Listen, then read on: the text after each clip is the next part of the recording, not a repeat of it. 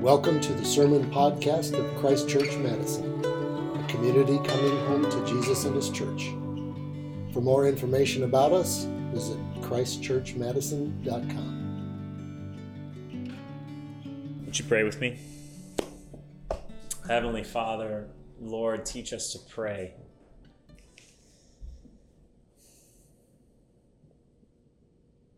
Teach us to trust your character and to come to you like Jesus trusted you and came to you. Lord, we know we're not meant to look at Jesus' life and just see it like some amazing feat. We know that, that Jesus, you intend us to imitate you and to follow you, to live like you, that we can share in the type of relationship and the type of life of prayer that you experienced and you lived. Lord, teach us. We want to learn. We want to long to learn. And we pray all of this in his name. Amen. Amen. Amen. Um, we've been in a series in Genesis, which we were going to plan through August, and Genesis is amazing and it's the best.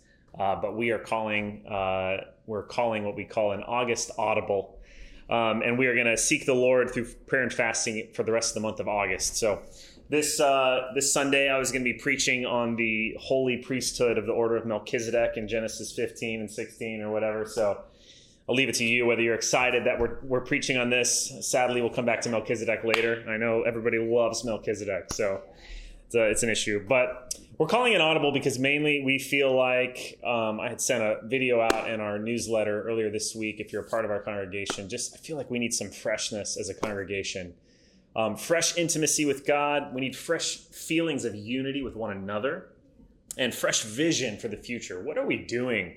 Where where are we going?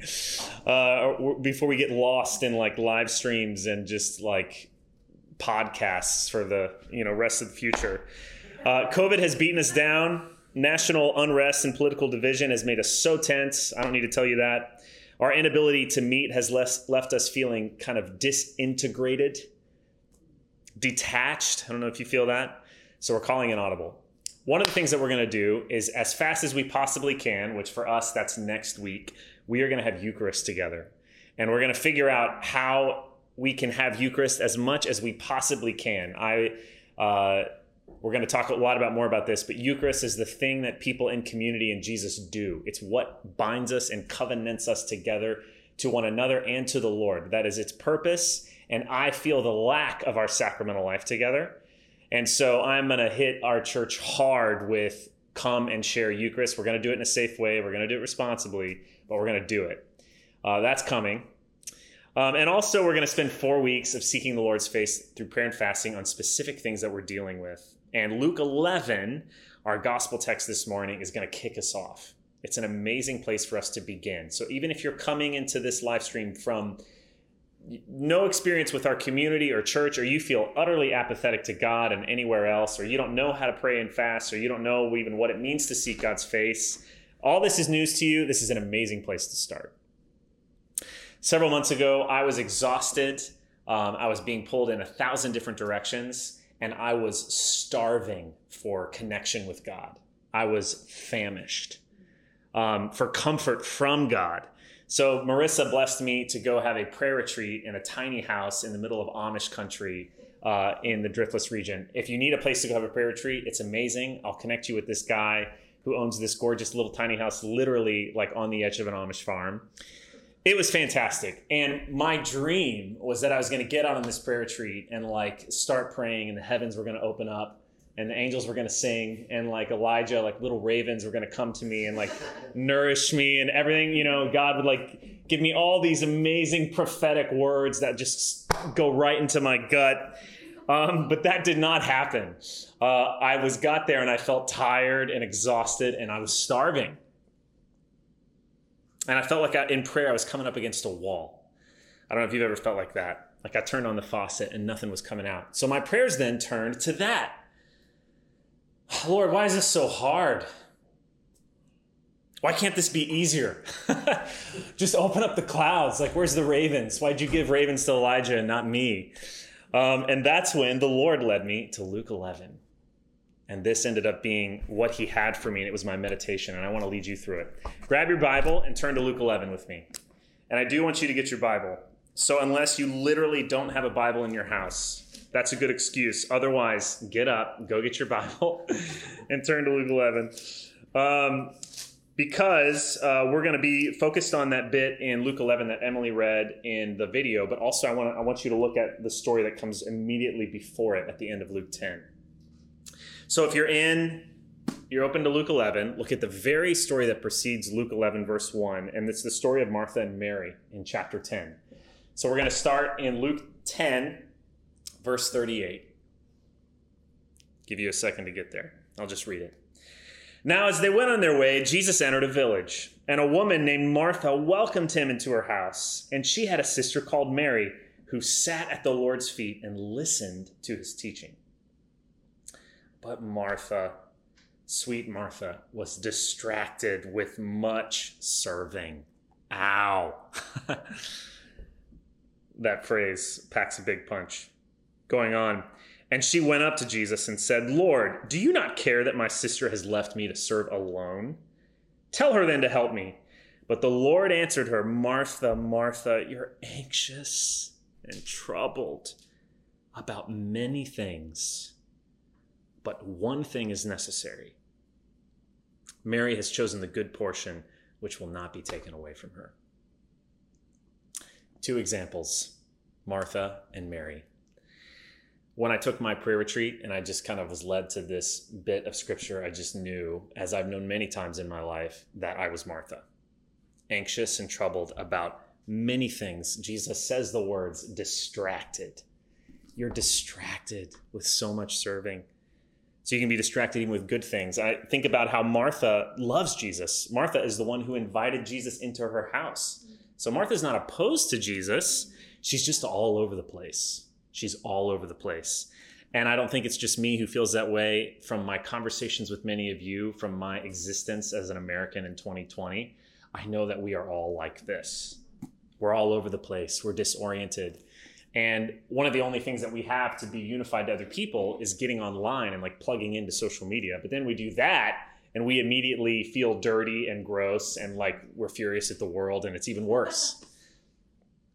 Mary, on the other hand, is dialed in. She is locked in.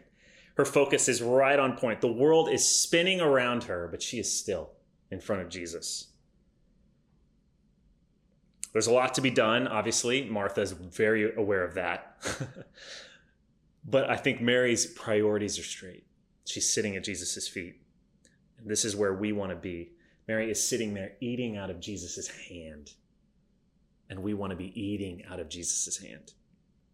Now, look at the very next verse, chapter 11, verse 1. Now, Jesus was praying in a certain place. The Gospels are too strategically ordered and composed for that to be a coincidence. After Jesus tells us all kind of gives us this example of a woman who is dialed into God. The very next picture we get is of Jesus himself praying. It's a picture of Jesus doing what Mary was doing. He's being locked in, he is dialed in to his heavenly Father in prayer. And of course, this is something Jesus did all the time, right? You can't read the Gospels and not notice that Jesus is constantly dialing in He's constantly going away by himself to pray. And his disciples who traveled with him saw him do this all the time. And so look back at verse 1. Now, when Jesus was praying in a certain place, and when he finished, one of his disciples said to him, Lord, teach us to pray, as John taught his disciples. Time and time again, the disciples had seen Jesus persevere through hard times. Time and time again, they had seen him uh, be assaulted physically or verbally over on all sides, being pressured to do something. And they saw Jesus stand so firm and hold his ground and be so secure in faithfulness to his Father. Time and time again, the disciples had done so much ministry with Jesus and been so exhausted and so all over the place. And then they had seen Jesus like tap into this extra gear, this extra reserve tank that none of them else had, but they saw Jesus somehow continue to have faith to be compassionate and see people even when he was exhausted. Time and time again, they'd heard Jesus talk about his Father, about God, in a way that did not sound like the way other people talked about God. Other people talked about God, but when Jesus talked about his Father, it was like he actually knew him like he actually had this acquaintance with God himself. And they connected the dots, as you can connect the dots if you read the Gospels. That part of that is because Jesus was constantly dialed in in prayer. Jesus lived this life where he constantly was kneeling on the ground to eat out of the Father's hand. He was so dialed in. And so one day, as Jesus is dusting off his knees from getting up from praying, a disciple finally asks, Lord, teach us to pray. In other words, can you teach us how to do that? Which isn't that amazing question? Don't you want to know how to do what Jesus did? Wouldn't you love an extra divine Jesus gear in your life? Wouldn't you love to talk about God? You ever been around somebody that talks about God not like they're like studying him, but like, no, I actually walk with him? Don't you want that? I do. Lord, teach us how to pray. Lord, teach me how to do that. And what does Jesus say? Look at verse 2. And he said to them, Absolutely not. No one can do this but me. Absolutely not. This is for super spiritual people um, that like only have a few really special Holy Spirit gifts, but it's like not for normal people. Whatever disciple asked that question. No, he goes on to teach them. This is amazing. Jesus loves that he's asked that question and he obliges. He goes on to teach him. But before we get there, this is really the first thing that I, I want us to see as we're beginning here. Jesus invites us into the school of prayer. Jesus invites us into the school of prayer. And that means that this is being dialed into God being able to be still at Jesus' feet when the world is spinning is something that is learned. It's a part of Christian discipleship. John taught his disciples to pray. Jesus is asked, Lord, teach us to pray like John taught his disciples. And Jesus doesn't say, that's not something anybody has to teach you. You should know how to do that yourself. It doesn't mean you have to be educated or only certain people can learn how to pray, but it does mean that prayer is a part of discipleship. Our problem is that we live like Martha, and especially in modern American culture, especially in 2020, we live like Martha. We live anxious, we live distracted, we live troubled. I do not need to drill that in to convince you, I think. And then we get to breaking point, and so we run to God to sort everything out in like five minutes in prayer while we're so distracted. But we're clumsy and it's hard. And like me on my prayer retreat, ravens don't immediately come. And so we get discouraged and then we pull out our phone because somebody just texted us and we have to respond and we're off to the races and we're gone. But Jesus invites us into the school of prayer. There's no shortcut. There's no shortcut in discipleship. Um, there's no shortcut to being in, in the Father's world, eating from his hand, it takes discipleship. It takes entering in and being taught, doing it. Um, my dad once knew a seminary professor when he was younger that was really famous for his life of prayer, which, by the way, imitate people and, and follow people who you respect their prayer life. There's a lot of people who are really smart and can quote a lot of things or do whatever you admire but the people who have this quality are the type of people that you want to imitate. And my dad saw this in this person. And so he went to him one day in his office hours and said, I really want to learn how to pray. Can you teach me how to pray? And the guy said, Absolutely, I would love to. Be here at 6 a.m. tomorrow morning in my office. and you know, you'd be tempted to be like, No, I just want like a pithy, you know, anecdote or like give me like a, you know, something to read or some wisdom. But he's like, just show up at 6 a.m. So my dad showed up at 6 a.m. and said, Awesome, let's do it. And they just knelt down and started praying. And after about an hour, they finished. And he said, Show up tomorrow. And he did. And in the process, learned how to dive in and imitate prayer with this guy. So you learn by doing, you learn by diving in. It's also clear from Jesus and John in this passage, you learn by imitating. like we just said. John taught his disciples to pray. Jesus taught his disciples to pray. This is something that we do together in community. It's not something you just do by yourself. To give you an example, I've been really influenced by a, a bishop in our denomination who is near and dear to our diocese. And um, much of what we're talking today, I've been influenced by this summer as I've been just on this journey myself. And he lives this radical, countercultural, insane life of prayer. And it is overwhelmingly attractive to me. I hear him talk about his prayer life and I hear him talk about Jesus, and I just want it. I'm like, please teach me how to do that. For example, I was listening to him talk about how he loves to regularly fast from media so he stays nimble. Nimble enough to where he's watching like a movie at night. And if he feels the Lord tap him on the shoulder, and first of all, he has the discernment to sense that and say, I want you to come spend some time with me right now. He's nimble enough to get up, turn off his TV or shut his laptop, and go pray. Isn't that insane? Utterly challenged by that. I feel like I have office hours for God. I, I feel like I know that I can access you whenever uh, I, I, want, but I'm not sure I want you to be able to access me whenever you want, if that makes any sense. Yeah. Not for this guy. And because I'm distracted, I get home and I'm like, and my prayer hour is done. Netflix on, we're good uh, but not for this guy. And I have so I have hundreds, thousands of people in my life that would enable that lifestyle in me. So that's perfectly fine. Until this one guy just cracks that open, my imagination is blown away. And when I hear that, the first thing I think is that's insane. And the second thing I think immediately after that is, oh, I would rather live like that.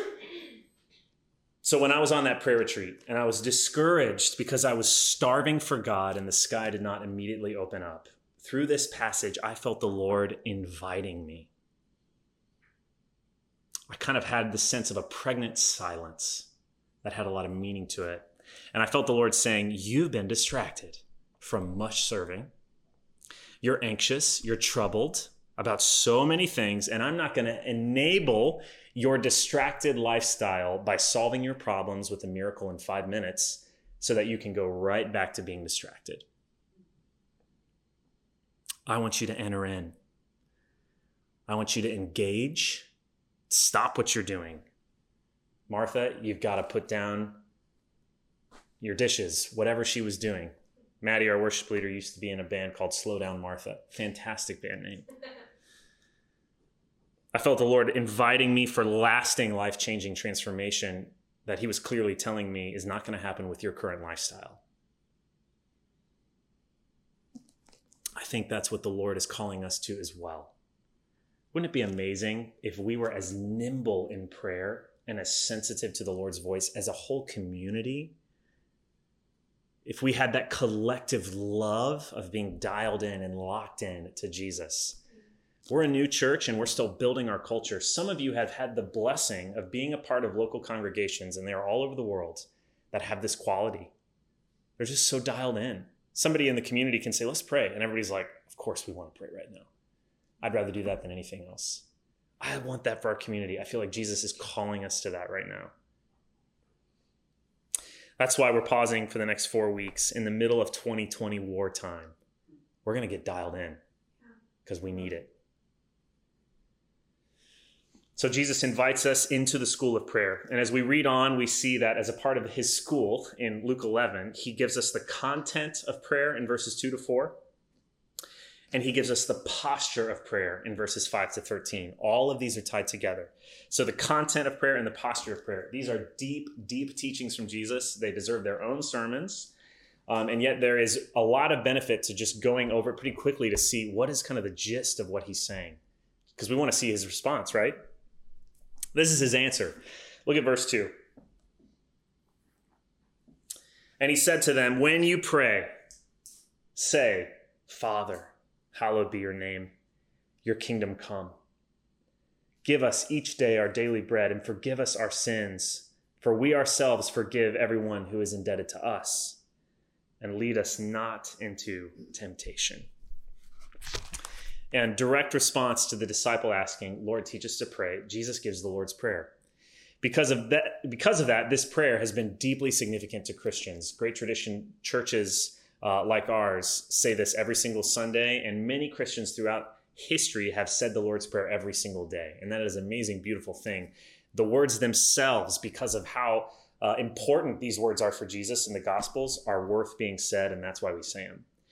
But it's also significant in that Jesus offers us in this prayer an example of prayer. He gives us these themes that he ties together of just here's what you do when you pray. And if you look at the Lord's Prayer again, we're not going to spend a ton of time on this. Um, but if you look at the Lord's Prayer, you get praise and adoration. Father, hallowed be your name. You're set apart. No one is like you.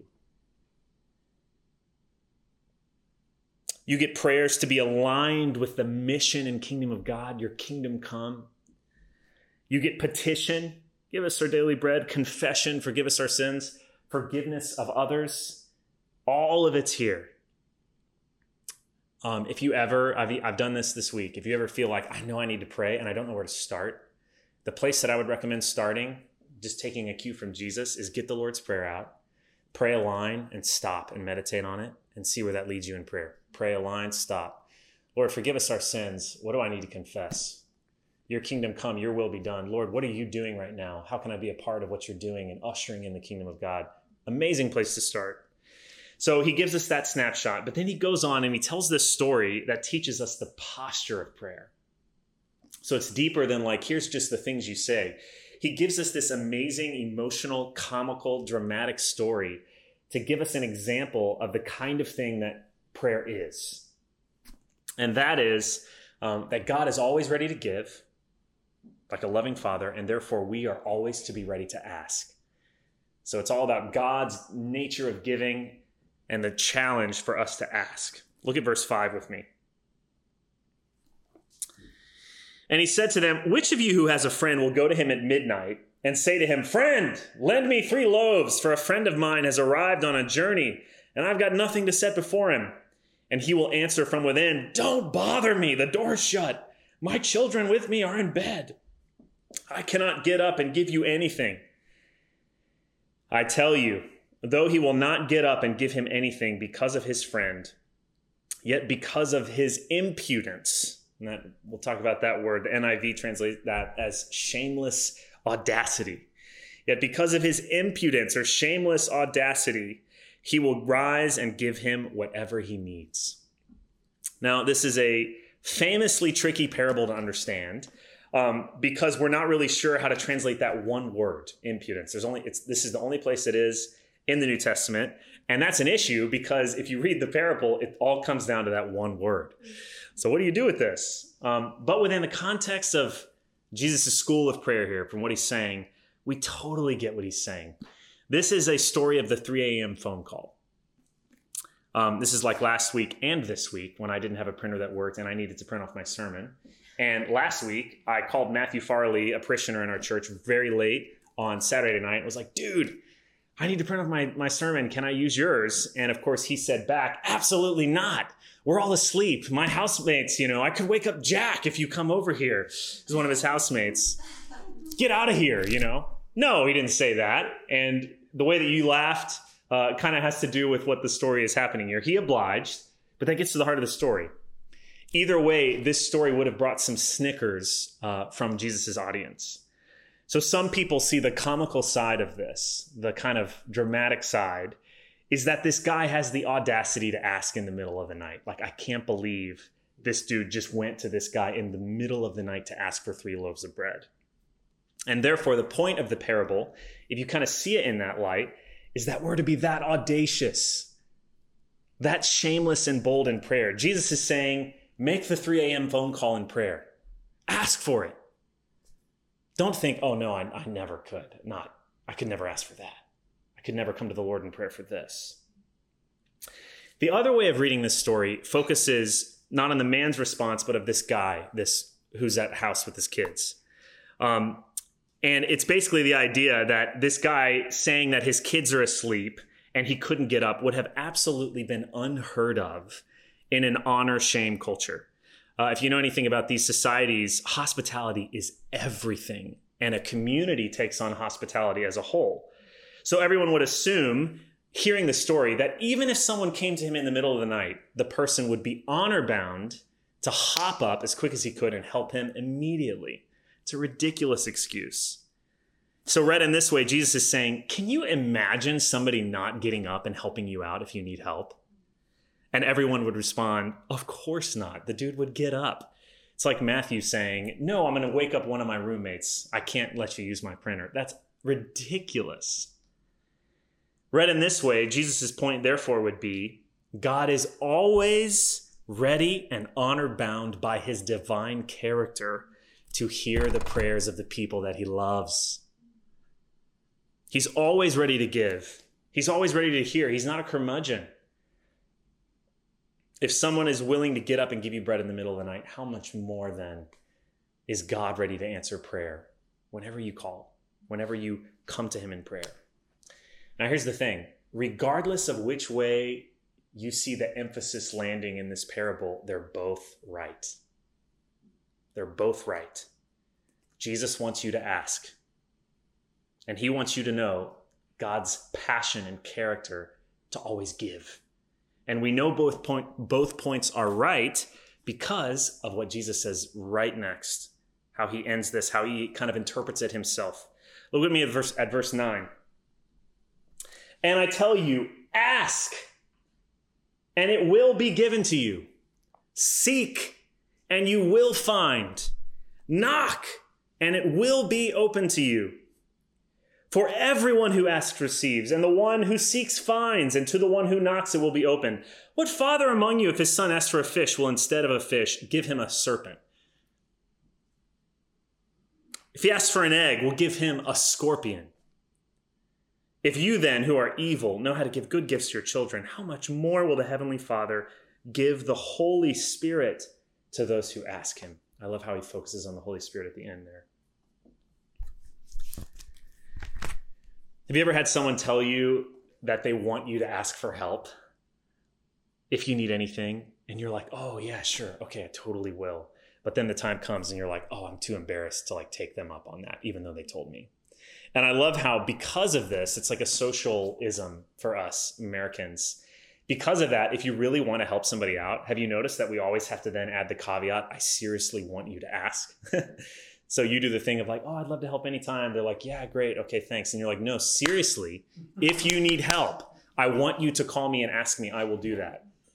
Um, some of you know this story, and uh, but when my family moved to Madison, we had some issues and we had no place to go and i had two kids and a dog and we were all over the place and this house the olson's house uh, they were really adamant when they bought it that they wanted to use it for ministry which god has taken them up on that uh, that heart tenfold as it's basically become our church. But the day that they closed so it was the first like hours they owned this house and it was empty my family had nowhere to go because we'd just been locked out of our house because people messed up on something and we couldn't live there. And I painfully had to take them up on their call because they had said, We want you to use our house if you need it for anything. Feel free to call me. So we were at the end of our rope, and I was like, Well, I guess I'll call the Olsons. And so I picked up the phone and called them and said, I know you like are driving home from your clothes. Can we come and sleep on your floor? And literally, the place where we're now having church, like, was where I slept at night, and our kids and dogs and everything else. It was an amazing story. But they said, no, I really do. We really do want to use this house. You need to call me. And we were put in that position where we actually had to, and it was great. God has told us. Do you see what God is saying here? I want you to ask about anything. And Jesus is saying, so do it. That's the challenge. Seek, knock. What's it all about?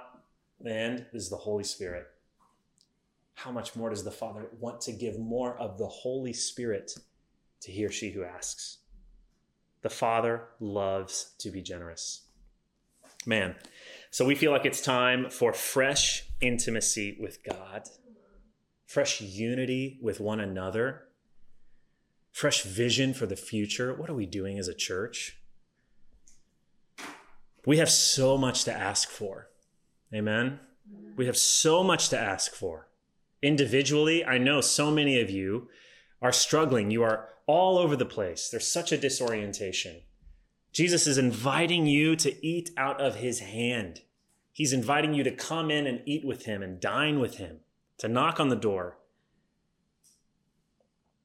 Jesus invites us into the school of prayer. He gives us the content of prayer, and He's given us this posture of prayer. What's left for us is to show up and just dive in, to show up at 6 a.m.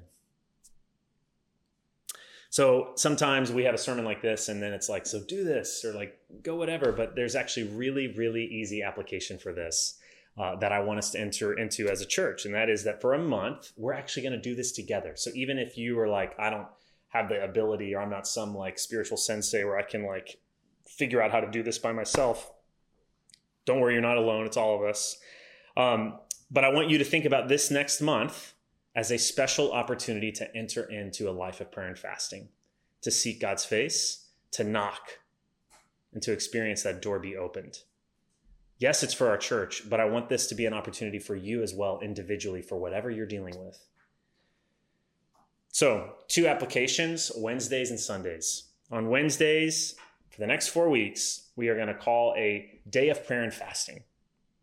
I want to invite you to fast in some way. If you can fast from food, fast from food. If, if it's if it's no screens all day, like you literally as much as you can with your work, like keep your phone off. If that would be more powerful, how cool would that be? No screens all day, and in, in those places of things you're fasting from, you're pulling a Mary and a Jesus, and you're just going to sit at His feet. Um, pray into whatever's happening in your life pray into the Lord's Prayer if you don't know where to start. But this week, we're going to have a focus each week. This week, it's all about just knocking, seeking God's face, turning to Him long enough to be still enough to realize that your life is insane. so that's going to happen this Wednesday. I'm going to be fasting. I want you to join me. Then we're going to finish at night with a prayer vigil where we're just going to pray together. We're going to come and pray together. Cool stuff happens when God's people seek Him together. There's nothing magical about it, there's nothing special about it. We're just going to collectively come together like stones of a spiritual house. And we're going to say, God, we want to knock. I don't know what that's going to look like yet. It's either going to be a Zoom um, or it's going to be a live stream like this, but it's going to be simple and we're just going to come together. It's going to be an opportunity for us to all come together after we do that for a day and just pray together. It doesn't have to last forever. This is not something crazy we're calling you to. This is the only thing happening in our church this week. And then on Sunday, we're going to continue this journey. Next week, we're going to focus on coronavirus and the length of coronavirus, and we're going to pray into that. But I want you to start this week by just thinking about Wednesday. What can I fast from on Wednesday? Skipping a meal, doing this. There'll be more information about that in our newsletter. And then I want to encourage you to participate in the Eucharist next week. We're going to be at a picnic. There'll be more information about this next week. But again, we need to break bread in a coronavirus safe way. Um, we're going to be at a park. We're going to have slots. If all of those slots fill up, I promise I will open up more so that everybody can. But this is something that we need to do. We need to participate in the Eucharistic feast together. I'm done with coronavirus taking our sacramental life from us. I'm just done. So we're we're gonna do it again and we're gonna figure it out. So pray and eat. um, we're doing it as a church together. I'm so excited for this. So would you pray with me now as we just enter into this month? Heavenly Father, Lord, we we long to sit at your feet. Oh Lord, we hear the teaching of our Lord Jesus that you are always so willing to answer the door, you're so willing to give. And so, Heavenly Father, we want to knock. Give us the courage and the faith to knock on the door. God, we are so distracted. We are so anxious. We are so troubled. Lord, how we long for the one thing necessary. And Lord, for those of us who don't necessarily feel that longing to sit at your feet, we ask for the longing. We ask for the longing to want to sit at your feet and come before you. So, Lord, fill us with the Holy Spirit. We want more of the Holy Spirit. We want to be your servants. We want you to have our eyes and ears and hearts unequivocally right now in the middle of 2020. And we pray all this in the name of Jesus. Amen.